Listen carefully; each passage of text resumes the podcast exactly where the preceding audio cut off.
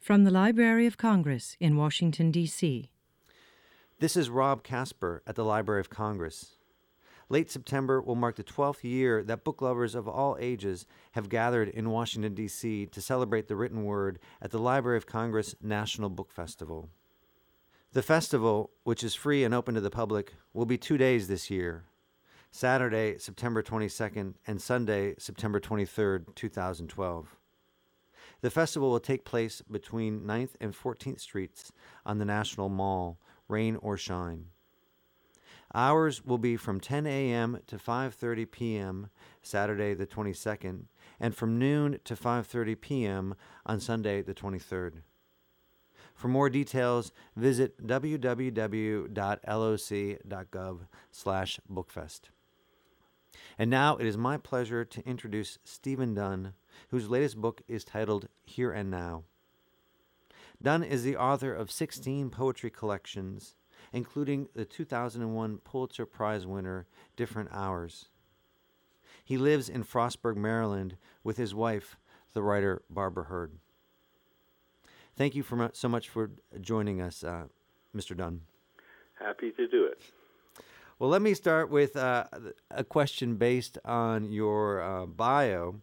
As I said, you've written 16 books of poetry. So, my question is simply put, how do you continue to turn to the form and one that's always so quick to make you start again?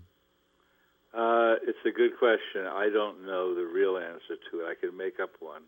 Go ahead, make one up.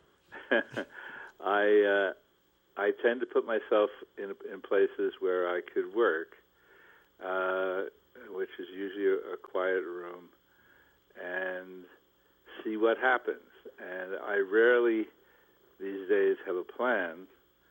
Uh, I do have I, I do have a notebook that I keep rather full throughout the year, uh, which I never look at until I go to say Yaddo or MacDowell.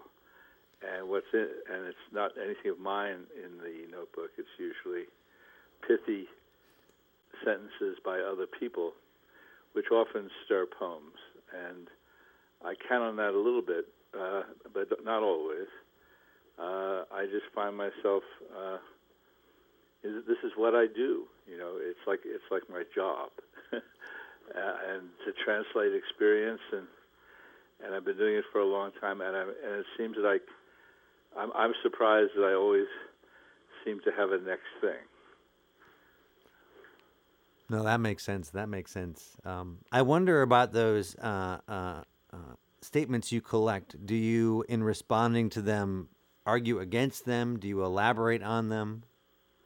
I often uh, use them uh, directly to begin a poem, and then try to screw them up a little bit so that they will be mine uh-huh. rather than the person's. Uh, and sometimes I give credit to the person they come from, uh, or not, or I don't. If I screw them up enough, uh, change the syntax a little bit, uh, make them enough mine, transform them, in other words, uh, then I, uh, I, I think it was Einstein who said, when asked about creativity, he said creativity is learning how to cover up your sources, mm-hmm. and uh, I think I understood that perfectly. Uh, so a good many of my poems uh, take their inspiration, if you'd like, from from something somebody else has thought or said, and uh, and then I try to transform it into something of mine. But that's that's one of the ways I work. Uh, the, the other way is just to sit down and see what happens. Yeah, they certainly both make sense.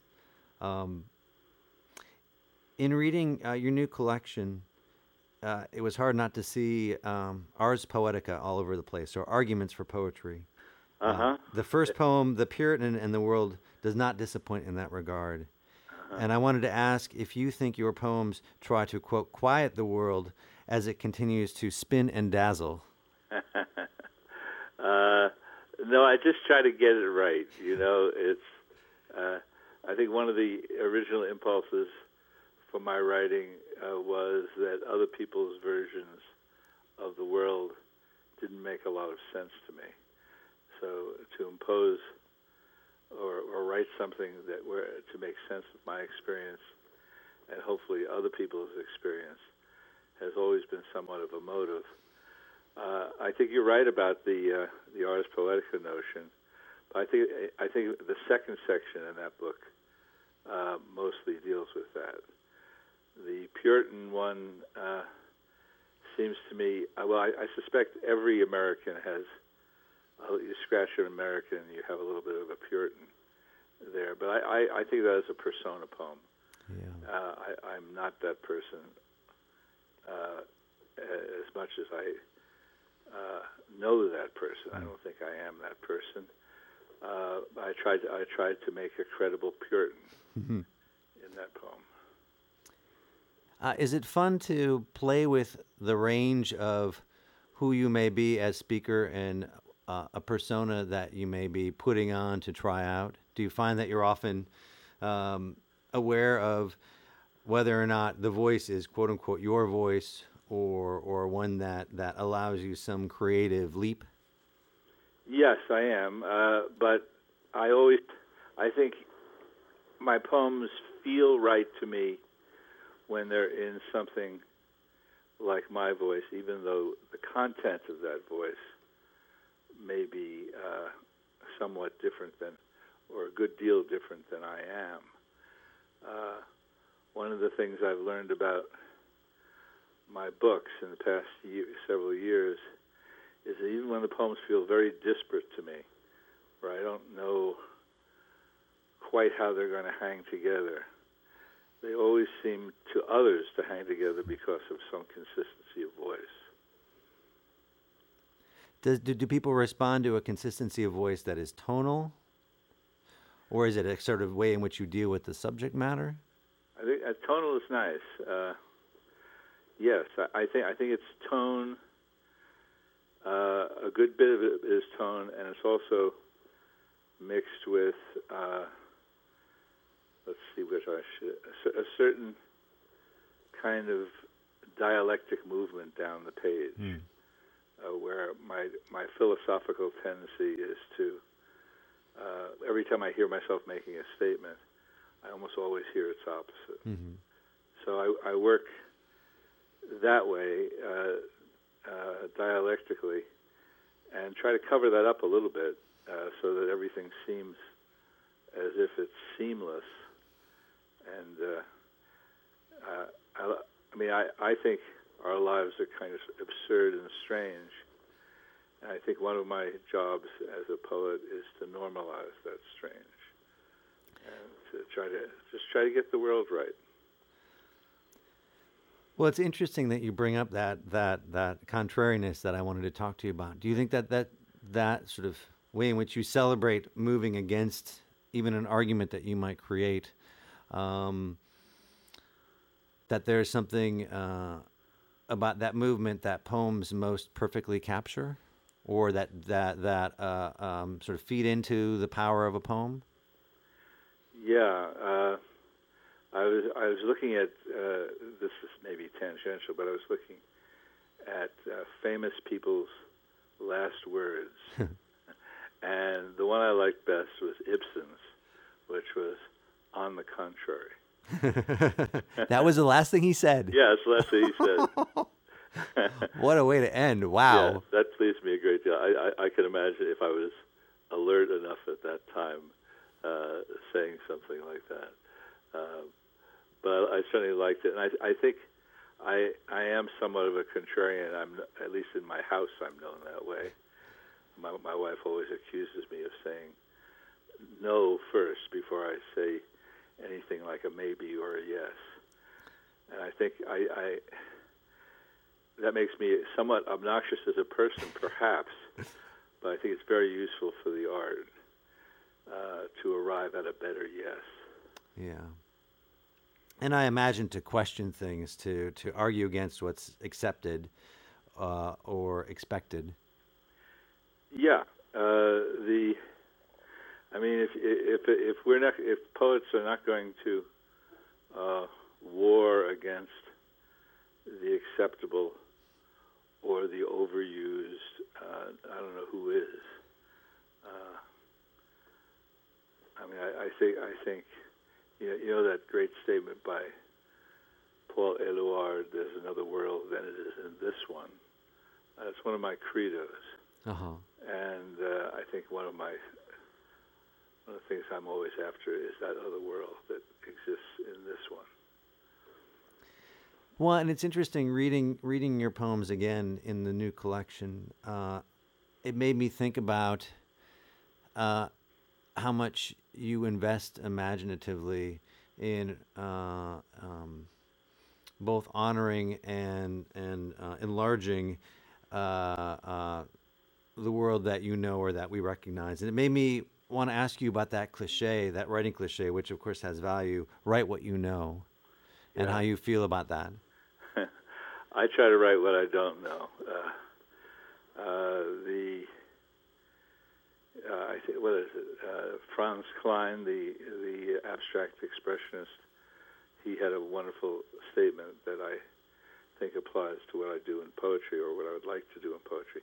He said, "If I write, if I paint what you know, I bore you. If I paint what I know, I bore myself. So I paint what I don't know."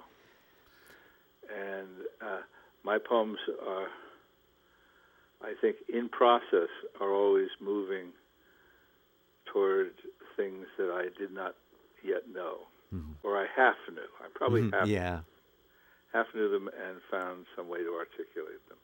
At least that's why I'm most pleased with where I am in a poem. I, if I don't startle myself, you know, I feel I'm uh, I'm just a smart guy speaking. you know, reasonably smart guy speaking, and that's that's. Uh, there are a lot of those folks around. I'm a poet when I start to make discoveries. Yeah, but the world that you the, your poems create is so familiar, and there's a real art to um, creating discoveries within a world that readers can recognize, within a world Yeah. um, that that that you know uh, that's part of, say, a conversation you could have with a friend. Well, I like I like you, you hear, I like hearing you say that. Uh, that, of course, takes all the precision and hard work you can muster Yes. to give that uh, that sense of of credibility and simplicity.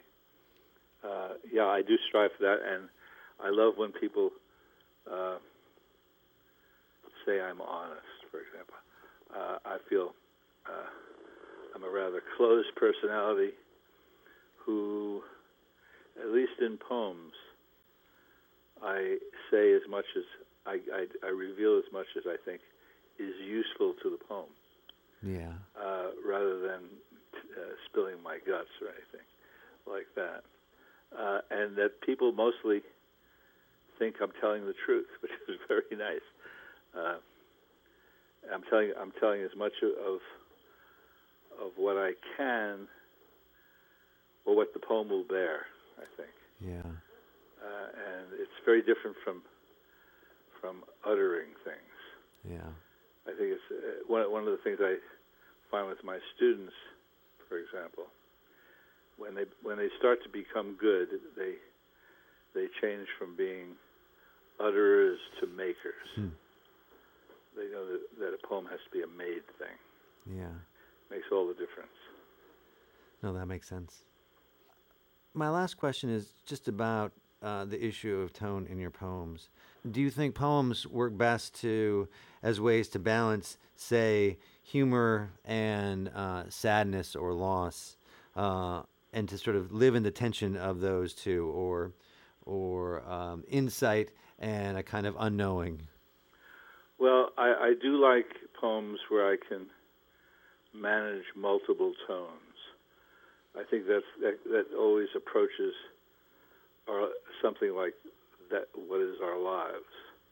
Uh, that there is humor uh, and serious. That humor can be blended with seriousness, or that it uh, seriousness arises out of humor, or I mean, it comes down to how we look at the world, and uh, you know, it seems like a rather absurd place to me. Mhm. Uh, I mean, tone is essentially author's attitude towards subject, and there are various ways of conveying that. but you know, I, I'm often reading poems where I can't divine tone at all, and then I don't know where I am. Reading other people's poems? Other people's poems, yes. Yeah. And you can hear when when your poems click into a tone that sounds that sounds like you, that's moving forward, that's that's sort of em- embracing all these things or balancing all these things. Yeah, well, you know, my friend Dave Smith says has, he has a wonderful essay called "The Second Self," and he said when we're writing well, we we click in, we trip into our second selves, who are smarter, more moral, etc., than we are. And I think I, I, I recognize when I'm in that mode, when my poems do click in, and I'm writing them with my second self, which is uh, uh, always where I feel most comfortable. And it's, it's kind of masked too, which permits you to say things that your your regular self wouldn't be able to say. Are you surprised by the things that you say that may be more critical or more more um, stark, or are you surprised by the things that you say that may be more hopeful or more generous? That's a great question. I, th- I think uh, uh, I am surprised when I can achieve any delicacy of thought. Uh, any anything that uh, is, I think the sh- the the bold things, the shocking things that one could say, uh, are easier to arrive at than the great delicacies, and and I'm pleased when I arrive at some kind of kind of ethereal. Ethereal is the wrong word, but some some, some kind of uh, of quality of mind that is hard to achieve. And I mean, it's why uh, in the third section of Here and Now, there are a lot of political poems, which I'm pleased, some of which I'm very pleased by, because I think they're the hardest poems to write. Because when you write political poems, you usually know your ideas in advance. So, how to surprise yourself, how to make the poems uh, yours or the subject yours and not fall into banalities is uh, an achievement. I think I there's probably two or three or four in that section where where I thought I managed that. Well, and that's certainly important to uh, the goings on uh, here in Washington D.C., the capital city. Uh, well, thank you so much for your time. Uh, we've been hearing from Stephen Dunn, who will appear on Sunday, September 23rd, in the Poetry and Prose Pavilion at the National Book Festival on the National Mall. Mr. Dunn, thanks so much. Thanks, Rob. Bye. Bye bye. This has been a presentation of the Library of Congress. Visit us at loc.gov.